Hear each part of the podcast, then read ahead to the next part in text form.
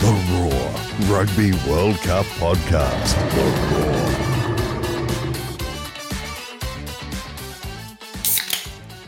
And that is the sweet sound of success. Christy Doran of theroar.com.au. Uh, the World Cup is up and running after all those hours writing all those stories about everything that might happen and all those features that we've we've been doing on our website. We we we're finally underway. Vavum, let it let it rock, let it go. It was fantastic, wasn't it? You were out there for the whole thing. Viva la France, Allez Les Bleus. What a result that was, not just for France, but for the World Cup. Let me tell you, when you've got 78,000 people there, atmosphere's going nuts, and everyone is hanging on this result, knowing that France, the host nation, you want to see them get off to a great start. Well, we've got it, haven't we? We've got the perfect result for the World Cup 27 13 comfortable victory in the end on the scoreboard. But let me tell you, it was anything but that for 65, 70 minutes. The, the game was on a knife's edge. And I'm just thrilled. I'm chuffed. And, you know, it's set it up perfectly, hasn't it? Yeah. And I'm going to ask you about the game in detail later and get your analysis of that. But firstly, I mean, we're here, we're in a city that's a massive city, you know, uh, a lot going on. There was plenty of action on the streets today. They were rocking up to the stadium five, six hours beforehand, wearing red berets and fake mustaches, and the color blue was everywhere. It's just a magnificent day to to get it launched and to follow it up with a win like that was something special. But you know, what was it like out there around the stadium for you? I'll tell you what, it was sweaty to begin with because Yes, anyone all that, day. Eh, yeah, all day. It's it's mid thirties, Yeah. and and it gets hotter and hotter, and I think it's probably peaks at around six o'clock, like late, later than anywhere in Australia, I Mm. would think. And you go out there on a metro, and you're honestly like packed like sardines in there, squeezing one another, and everyone just looks at each other, going, "Oh, yeah, no." Like I, I can't speak French, but people will look at you and they'll say and they- they'll say something, but but you understand that whatever, it's all good. But when you get out there, you f- start to feel it, the vibrance of it, and it was it was busy two hours before kickoff. Like it's packed two hours before kickoff, not just during the surroundings, but you walk in, it's already fa- half full by seven o'clock, and that's two hours before kickoff, two hours and twenty minutes, in fact, before kickoff, and a great opening ceremony displayed a fair bit of the color, the culture of the French with dancing, with the Eiffel Tower.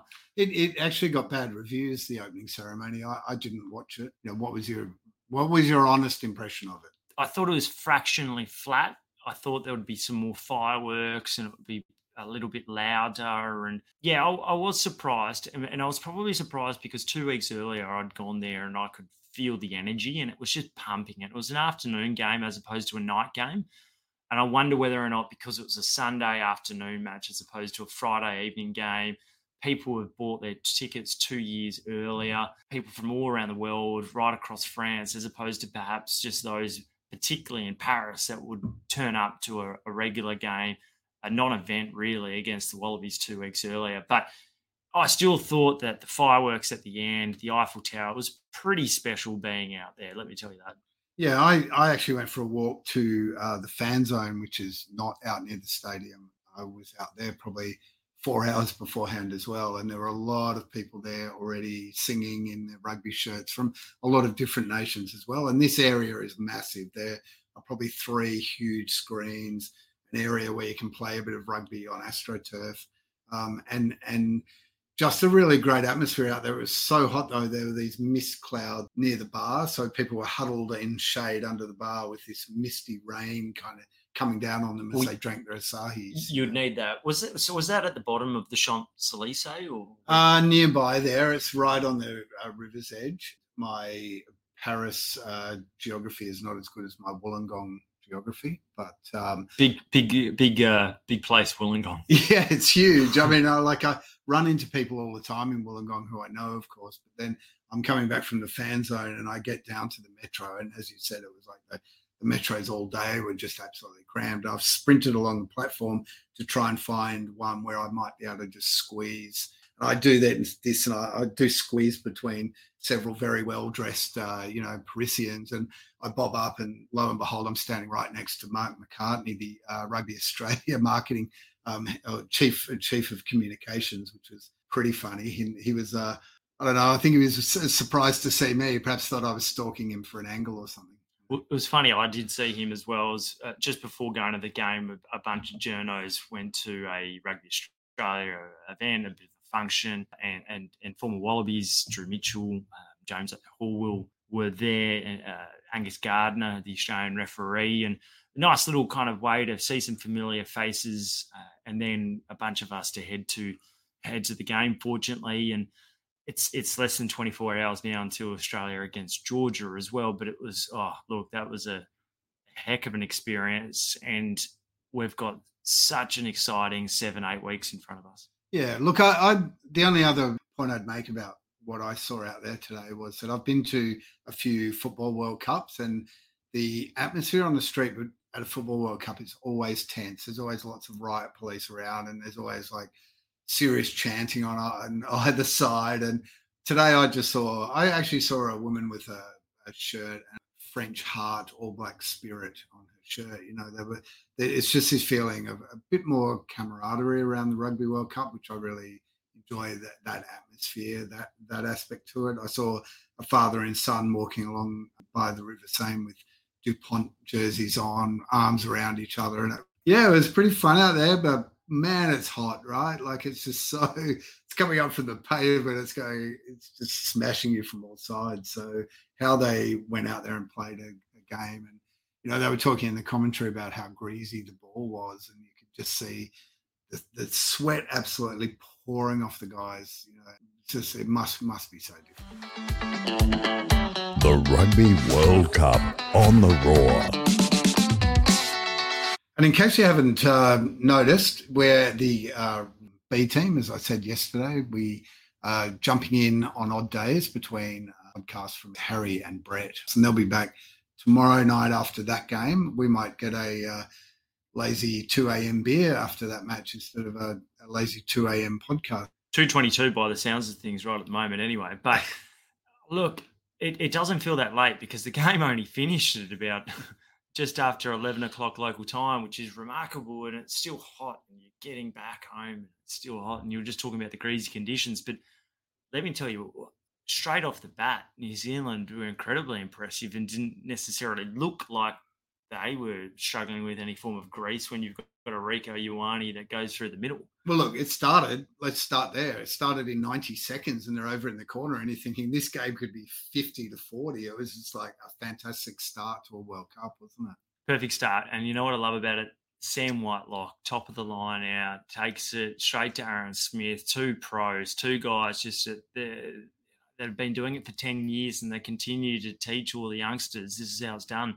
You know, Tate McDermott, work on that left to right pass. Thanks very much. I'll just just whiz it off and straight into the midfield. And Ioane breaks through, and the crowd was a bit shell shocked. Hang on, this isn't what's supposed to happen. And a quick penalty. All of a sudden, Beauden Barrett uh, crossfield kick to Mark Telea, who scores.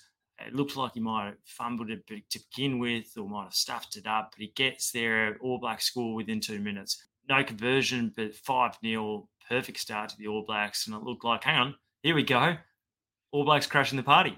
And you kind of felt they were a bit unlucky to be behind at half time, right? There was, um, you know, they'd done enough almost to lead. You know, did you get that kind of sense that they were perhaps going to come home stronger in that second half? What's interesting, uh, All Blacks, um, big test matches, it's about the five minutes leading up to halftime and probably the five minutes straight after halftime, which are those definitive minutes for the All Blacks typically. And they missed an opportunity when they were eight six down, nine nine eight down rather, just mm. on the stroke of halftime. Two post points, they throw it uh, out wide, goes into touch.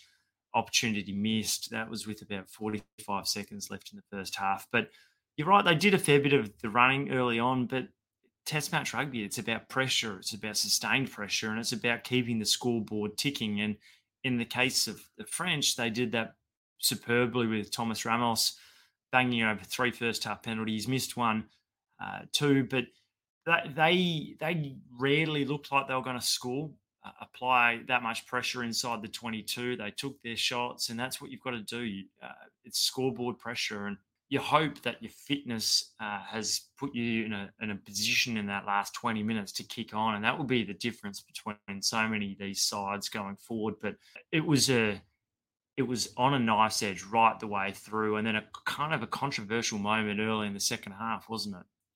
Uh, the, the yellow card. Well, but even before that, with the with the forward, it looked like a forward pass from right. Ioane, who I thought was superb. The yeah. first fifty minutes, he, he, was probably the big difference maker. I thought between the two sides, potent, um, threatening, and, and he a big hoof from right to left to find Telea. It's a bounce pass, as Sean Maloney would would call it. Um, but it looked like it went two, three meters forward. I thought it did. And well, interestingly, they didn't look at it again, right? They just moved swiftly. Extraordinarily. And that was the weird thing because Jaco Peyper, two, probably two French guys went up there. I think um, Gaël Fickou was one of them and just waved away immediately. And Peyper wanted nothing. There's a bunker in place. It was a bit of a head scratcher because. Yeah, and they had stopped actually in play. They, they, you know, they were caught not playing the whistle, really. They just they, they were, expecting yeah. expecting the decision to go their way. And it's funny though. You see the the pundits, whoever you follow on Twitter, go, "Come on, guys, it's amateur hour. You play until the whistle." but hang on a moment. Like yeah. if you see a ball that legitimately goes two, three meters yeah. forward, it's instinctive nature. Okay, I'll, I'll stop, and that's all it took. Telea had his second, and you thought, "Oh, okay." Once again, first five minutes. Yeah, the ball is bouncing the way of the All Blacks. And, yeah, and, you know they're finding their way, and then the the moment then that kind of uh, that came home a bit bit to me as well was when Richie Mo'unga made that tackle in the corner, and that tackle was absolutely sensational. He's going across in the corner, and I thought this is going to be a moment talking about you know forever as as one of the great World Cup moments. I I think it'll probably be lost now, but it wasn't quite as dramatic as George Gregan or Jeff Wilson, was it? But it was such, uh, it was effective and it, it, bangs the ball out. You speak of the greasy conditions, but it did have that feel like, oh, here's a big opportunity yeah. missed. But it was a, it was a bold play shortly after that they turned down, uh, shot a goal, they kicked for the corner, and and it paid off. Uh, Damian Penaud, a bloke who's extremely gifted finishing winger who's broken the hearts of particularly Dave Rennie, but the Wallabies from last year, two last uh, two weeks ago, and once again it was it was lovely, majestic work from the French fly half Jalibert who. Who, who just kind of waltzed across the field, had time up his sleeve and his hand, and found the right ball to, to send Penaud in, and that just lifted the crowd up yeah, you talk about a bold call there, but then soon after, Will Jordan gets a yellow card for hitting Ramos while he was in the air. And then they had a chance during that period to, you know, they had a lot of momentum and they had a chance to kick for the line, take the line out and really go for a try. And they, they took, he took a shot from way out on the right. Now, he's an excellent goal kicker, of course, and he had nailed similar, but he missed that one. And it looked like maybe they'd kind of blinked that you know, there was an opportunity to really put the foot on the throat there, and they, they, didn't go for it enough. I mean, he, you know, what, what did you think of that? Uh, the, the yellow card at first. I mean, no complaints there. No complaints, and and going to the press conference shortly after full time, and Foster bemoaned at that moment, said that that was a turning point. Um, losing Will Jordan, absolutely right. The decision for right. a, a, yellow card there. He's he's played him well well early. He's not in a realistic position to to catch or compete with the ball. And there'd already been one or two moments earlier in the game where there'd been slight collisions, but they'd been both in realistic positions for the ball. That time Jordan wasn't. He expressed his disappointment and anger as he walked off the field with the yellow. No arguments. The discipline was a real issue for, for the All Blacks. 12 to 4.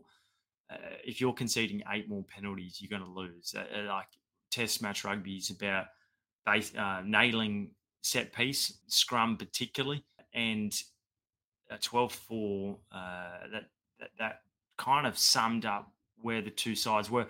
I actually thought the, the decision to take the three or go for the three was the right one because it's it's about consolidating. It's about scoreboard pressure. It's about well, you're already now three points up. If you go another three points up, it's a converted try. Like you don't necessarily need to score tries. You know, Matt Burke, penalty after penalty in 99. We've seen that in, in most World Cups that penalties incredibly valuable as a field goal. So I thought it was the right decision. New Zealand typically does that. They bank a three and then they go for the hammer blow and they go for a try after.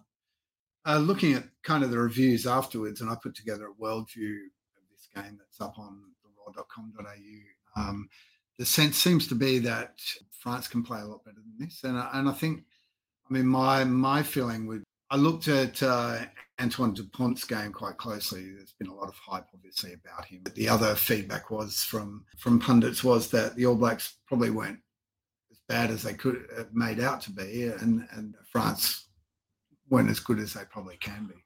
Well, okay, uh, uh, 27 13 in the end, but let's be honest, that last try, the ball just sits up, yeah. unfortunately for Mo'unga. They, they, they, generally speaking, you don't score a try there. It's 20 to 13. It's a seven point ball game.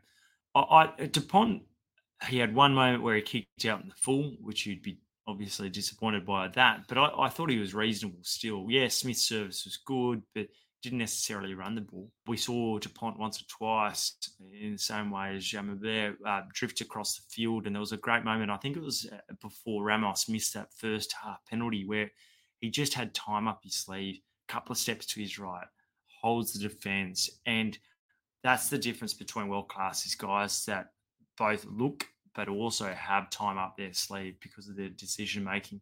I thought it was still a good composed game, but both sides have definitely room to grow, but there's going to be nerves aplenty on a first game like this in front of such a big crowd on a hot night. I thought that was a good performance by the French. They left a couple of points out there, uh, as did New Zealand. But Danty's missing, Willemse is missing, Biles missing. The French have got three huge guys to come back, two certainly. Uh, Willemse is, we'll see, but it's a tr- an attritional game. Someone's going to come back. New Zealand losing Sam Cane that's a blow. Losing your captain, losing your most composed player out there the day before. So they would have known for 24 hours that Sam Cane's not there. Slight uh, back issue from coming down at a, a line out on the captain's run. Have they given any indication of how long he's out? Or? Oh, I think he'll be fine. I think he'll be fine yeah. for, and you might not risk him because France is playing Uruguay on Thursday. New Zealand's playing a day later against Namibia. You, you, yeah. The guys that have got the niggles, you, you, certainly give them one or two weeks. And you know what? They don't really, they're not going to be pushed that much. Italy, yeah, you've got to take them seriously, but they're not going to be pushed until the quarterfinals. So they will have guys like Jordie Barrett back. They lost Narawa over the last week with, unfortunately, a tournament ending injury. Another player will come. Tupou probably struggled once or twice with his discipline, with his his handling when he came in at six. So both sides have got areas to grow for sure. So it looks like they're going to finish second in that group. Where does that kind of leave them aligned? I mean, does it really matter? I, I don't think it matters that much. Uh, what it's shaping up, if, if you think South Africa's winning Pool B, then perhaps it's New Zealand up against South Africa mm. and one big dog from the Southern Hemisphere that's both won three World Cups would be going home. But at this point in time, who knows? Ireland could shock South Africa. No one has an ounce of clue about what's going to happen in Pool B. The reality is they'll both win the rest of this uh, their matches.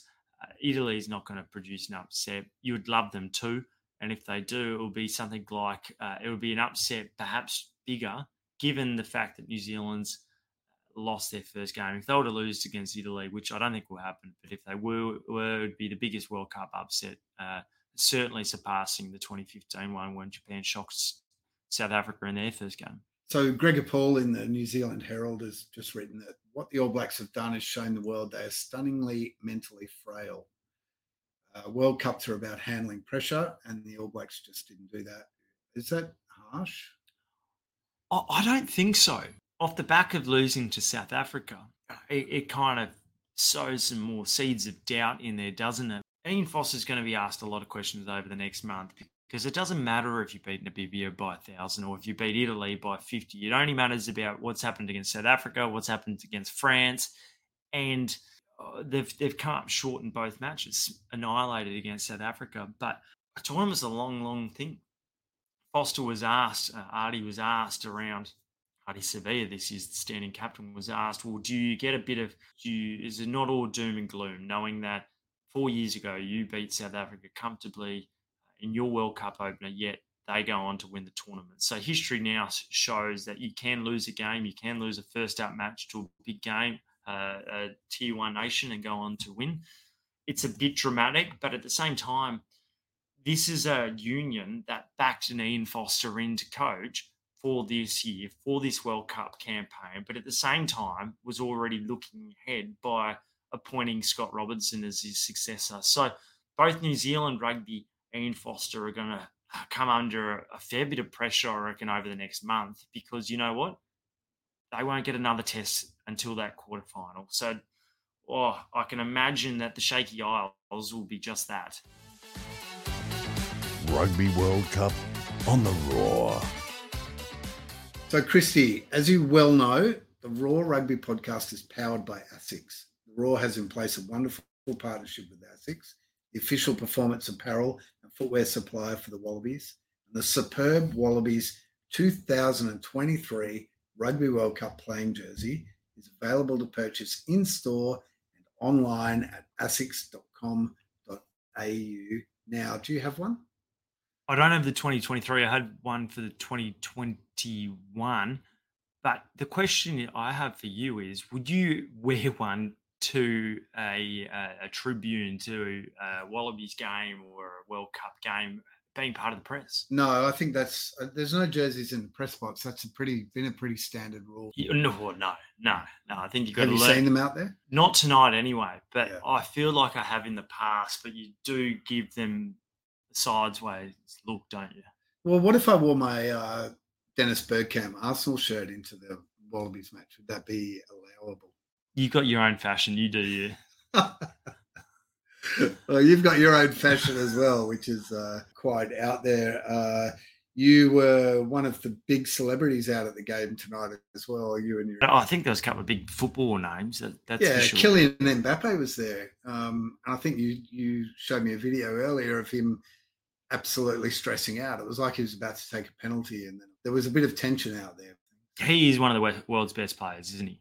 Oh yeah, yeah, yeah. He's one of the world's top three best, the best player in the French team. He won a World Cup at 18. Right. So yeah, he was he was there. His reaction, I thought, kind of summed up how how France felt, which was it didn't necessarily feel real until it was real. Yeah. Uh, on a nice edge for a long time, and and David Beckham was there. It's a who's Yeah, who. so he's he's the guy who sells fragrances, right. Yeah. right? Right. Yeah, yeah, yeah. Maybe you should investigate that. It might be a slight upgrade from your links that you've got in the um, in, the, in the in the bathroom. But Yeah. Fair- it- fair uh, there, there's Dan Carter that's taking the World Cup, the Webb Ellis Cup, opening up the box piece by piece to to show it, to display it to the world, and uh, so Bill Beaumont there, um, Emmanuel Macron, the president, who, who had probably Did you boo him? I I didn't, I heard them though. Right. there, there was, Was, it few. quite? Was it very strong? It? Yeah, it's a tough one because a prime minister or a president, they're always going to get booed, aren't they? It- It's just part and parcel, unless they're hawky. But was he even booed? I wasn't around when he was PM, but he was certainly up for that he was certainly celebrated every time he ever sculled a, drink. That's for sure. But we're going to see so much over this next seven eight weeks, and and it's going to be a who's who right throughout it, and perfect evening to celebrate. And, and it all continues very, very quickly tomorrow. So tomorrow is Australia Georgia, and we are so. It's actually pumped for that today. It's not tomorrow. It's actually today. Well, I, whenever you're listening to this, it could be four days ago. Who knows when you when you get around to listening to this on your podcast app of choice or on site. Uh, but what let's let's just pretend it is in the future. Uh, what's your expectations for this? Wallabies, Georgia, uh, ninth ranked versus 11th ranked. It, it seems like it should be close. I, I don't know if it will. I think the Wallabies and Eddie Jones's side will. uh, There'll be some nerves, and Nick White spoke about them early in the week. Uh, I wasn't going to ask Eddie Jones if he was feeling nervous, but I, I would think that he'd be confident, but he would also be aware that they're zero and five and it's an important match. I can see them winning by 30 points. Uh, I think they've got so much, uh, so much attacking prowess out wide that if they're, So that's six tries, right? I think there could be. Well, I'm assuming we're not going to kick any goals. So. Well, yeah, yeah, So, you're right. I'm Six being a little fives at. 30, bit facetious there for sure. But um, yeah, I, I can see them them playing well, and if, as long as Angus Bell and Taniela Tupou uh, scrum straight, scrum hard, and really take Georgia rugby down from where they're known, their bread and butter. If they can, if they can do a Georgia on Georgia with a Zane Nonggorr coming off the bench in a, a crucial last twenty minutes, uh, I would imagine then that sets them up, and they'll have way too much pace for, for those in the halves, uh, and, and certainly out wide. It's kind of an analysis piece that I've written for today, which is around Eddie Jones predicting where this World Cup is going to go, and having these these threats from Carter Gordon and Tate McDermott around the rack to Marika Koroibete and your man Mark Nawaqanitawase out wide. I think it's a really nice balanced side that has threats both up front but also out wide. Look, just one more thing on Eddie. There's a story up today from the great Campese where he's just torn shreds off Eddie and, and had a crack at his small man syndrome. I mean, it's astonishing stuff. What, but why uh, earlier this week we had Alan Jones coming out. What's and what's what's this all about? Is it score settling? Is it just that people have wanted to have a crack at him for a long time? Well, a lot of things can be said about both Alan Jones and, and David Campese, that's for sure. We we know that Alan Jones uh, is no fan of Eddie Jones, uh, going dating back to Sydney grade rugby and things that may or may not have been said, but clearly Alan Jones took offence and, and has never liked Eddie Jones. And David Campese is a huge Alan Jones fan, giving him caps, taking him on Grand Slam tours, uh, won matches at, at Eden Park, and it's not necessarily surprising. Well, I feel like David Campese's frustrated. Frustrated about how the direction of of Australian rugby's gone in. Like so many, his voice he feels isn't heard enough around certain areas. He, he doesn't think his, his skill set has been valued by Australian rugby. The pathways haven't been valued by Rugby Australia and previously the ARU. Not enough is done, and it's surprising because Dave Kemp is former Random McMahon as well, and as is as is Eddie Jones. I think sometimes you've got to. Eh, I, I don't mind listening to people if they're going to have a rant or if they're going to express their opinion, but sometimes you can listen to it, acknowledge it, and then move on. And and that's how I'm seeing it. It's a he's a, a freakish player, and I spoke to him actually earlier, a, a completely different subject matter, but he was also marveling around the skill set of Mark Nawaqanitawase and thought Ben Donaldson's a good player himself too. And uh, it's a shame that sometimes the things that don't necessarily rate and click through are the things that people bemoan aren't done enough. So is a Campese story on Nawaqanitawase or Donaldson going to break the house down? Not necessarily, but is it is a Campo smashes Eddie Jones story? Will, will that? Yes. And do people get frustrated reading it? Probably too. But unfortunately, that's what also drives people's interests. Okay, well, that's very diplomatic of you, but I would like to step in and say I urge you all to story a click, along with all the other fine content we've got up there. There's some good content. Yeah, there's some heaps good content up there, Christy. Uh, so we've got that all covered. We will be back uh, in a few days, tomorrow night, or tomorrow, or tomorrow afternoon, or whatever, wherever it is, whatever time it is, wherever you are. You will have um, Harry and uh, Brett and Jeff doing the instant reaction on Australia Georgia. And um, yeah, thanks for spending your time with us. Thanks for spending your time, and I'm looking forward to spending more time with you because your accreditation's arrived. There was a slight hiccup, but you've got it. You'll be there tomorrow. Uh, the Wallabies in Georgia. That's a great looking a game to look forward to. And please feedback, rate, review the Roar. You can obviously find at any kind of podcasting streaming site. But pleasure sitting alongside you, having a beer and cracking open and celebrating the World Cup. It's alive. It is alive, uh, and we are having a beer.